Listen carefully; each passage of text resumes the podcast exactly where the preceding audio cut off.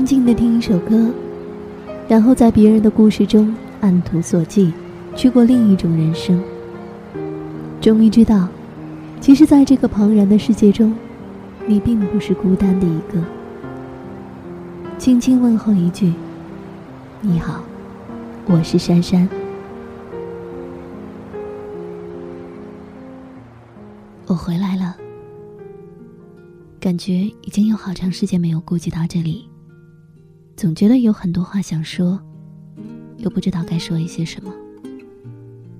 当我发现已经开始孤独的自说自话的时候，我想起了你。对不起，我忘记了你。姐姐是同性恋这件事。他从没有跟我承认过。当时他的女朋友加了我的微信，跟我聊起来。他是一个过分热情的射手座。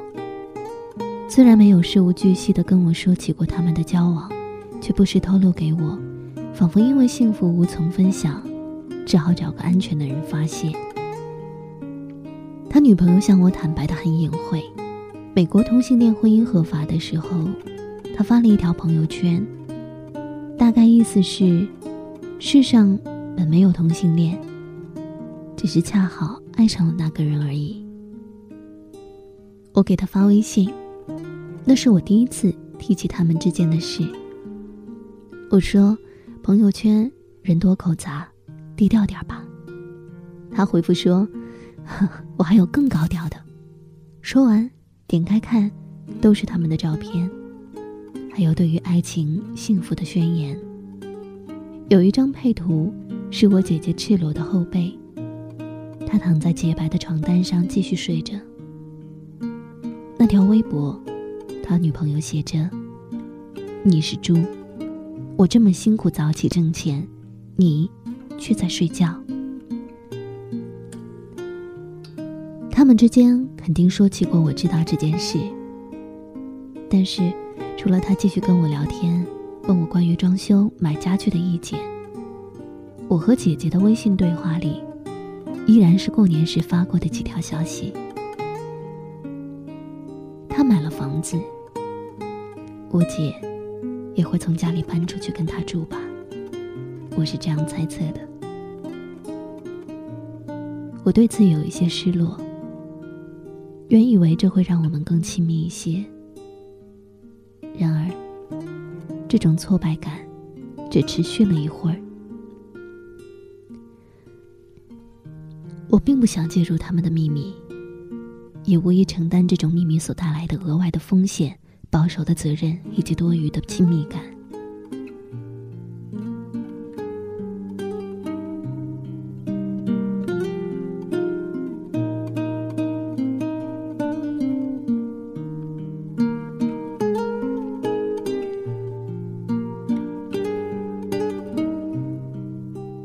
一个月前，我弄丢了单位的门禁卡，必须依赖同行的人，或者让刚好也要进大门的人把我带进去。搞得闲的时候也不敢出去买东西。有天中午，我站在单位二楼的楼道里抽烟，百无聊赖时，一个一直没怎么说过话的同事走出来，似乎要出去。她是个不多言不多语的女生，不介入任何人际关系，只干自己该干的。我于是提议跟他一起出去。走到楼下，还没说上几句，他忽然抽泣起来。本来挺白的女孩，哭起来的时候脸却长得紫红。因为有点意外，我一时不知怎么办才好。大脑有一瞬间甚至在想。要不要装作毫不知情的样子继续往前走呢？说服自己，试着问他怎么了。没什么，我经常下楼，然后哭一下。好失望，以为你要出去，顺道能把我带到外头，原来你就是想在楼下哭一哭。他听到这个，破涕为笑，我问他是否遇到了难处，他摇头，却反问我是否对现在的状态满意。不，我直言不讳。那你打算用什么办法改变？不知道，想不出。他有些失望说：“我也是。我原来总是要得到最好的，考的学校。”买的东西，用尽全力也要。但是现在，我无论如何都得不到。嗯，我支吾了一声。索性，我们走到了外面的一个小卖部，我买了一瓶酸奶给他。快到晚上十二点，发来一条消息：“明天有空吗？”黑暗里，对着过于晃眼的屏幕，我等待了一会儿，犹豫之后，还是把那条消息删掉了。第二天早上，我回复他：“家里有事，最近不方便，改天约。”他回复说。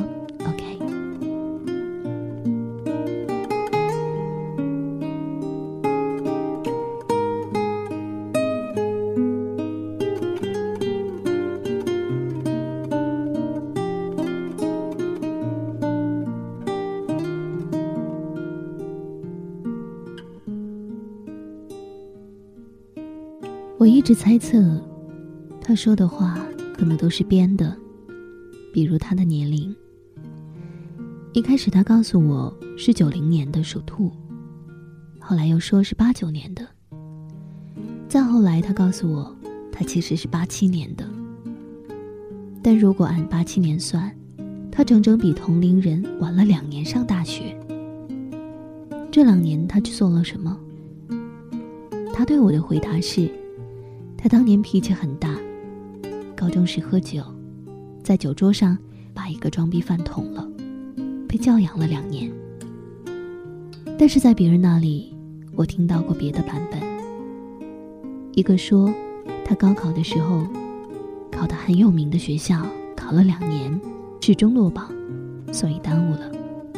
还有的说，他高中的时候生了一场奇怪的大病，不得不休学。但是，都没什么可信性。他还有一些挺有意思的谎言，比如他说他每天要洗一遍澡。他总是在朋友圈里晒女朋友，各种各样美艳的女孩，但是问起来，他似乎从来不愿意过多提及。最离谱的是，他曾经告诉我们说，他有一个胞弟在复旦读研究生。长得比他帅百倍，后来他又说，他是骗我们的。但是，编这些故事骗人，到底快感在哪里？我始终想不通。至少在他身上可以确定的是，大概他家境不错，吃穿用度上，他从不吝啬自己，也表现得相当大方。九月份的时候，我去外地出差。走在大街上，忽然接到了招商银行打来的电话，说他的信用卡欠款，打了好多电话他都不接，但是还款日期已经过去两个星期了。我的第一反应是银行诈骗，怎么打到我这里？因为他留了你的电话做备用号码，电话那边说出了我的名字，并让我转达给他。让他赶快还款。他欠了多少？九千。给他打电话接通之后，我跟他说了银行的事，但是并没有提到银行那边告诉我他欠款的数目。哦，那没事儿，我上星期忘记还了。你欠了多少？怎么还打到我这里？才两千呢。我上哪知道？银行跟我说你欠了九千呢。那他弄错了，就欠两千。他很斩钉截铁，让我别问了，他自己会解决。后来他也依然没有松口。我跟他讲，如果有需要可以跟我说，但他摆摆手说不用。他脸上有一点为难，但是很快消失了。过了两天，他跟我说，钱还上了，而且把我的那个备用号码删掉了，以后不会有人打电话来了。他笑嘻嘻的跟我说，但是这也没什么可高兴的。我甚至感受到一种几乎算得上沮丧的情绪。从什么时候开始，原来情感关系是会停滞的？好像到了一个节点，南瓜就不再继续生长，鱼也不再继续长大，挥出去的拳头永远得不到相应的一击。一个人跟另一个人的关系是这样，一个人和一个城市的关系也是如此。感情就是这么多，再要多索取一些，就是没有的。好像多一点点，也就要多承担一点点的亲密感。那亲密感，让人浑身不适，如坐针毡。我所居住的北方城市，很多老建筑在被拆毁或者迁移。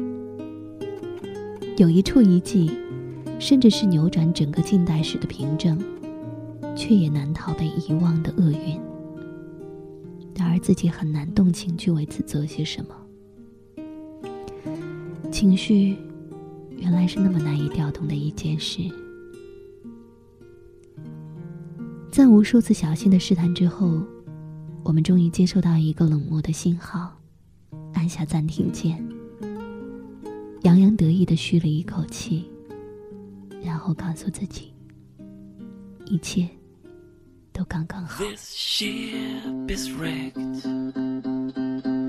The cliffs came so fast. I just closed my eyes. But you closed your heart. I couldn't give you love. I couldn't give you love. I couldn't give you love. If you let me in, I wish you could see, see the world like me. We could stop It's such a shame. I couldn't give you love. I couldn't give you love. I couldn't give you love. If you let me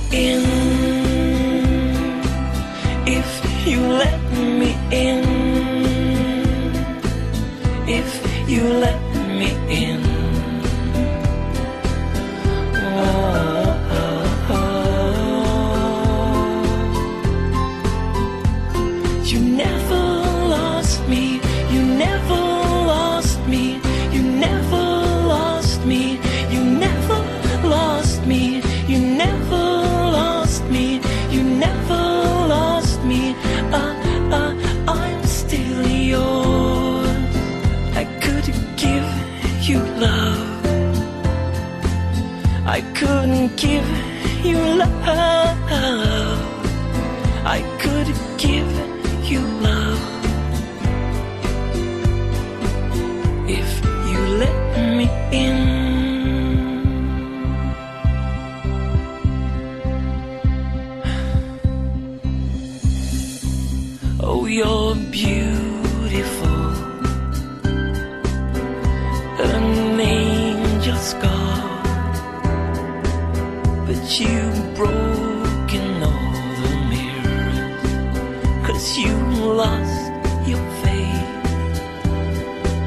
I couldn't give you love. I couldn't give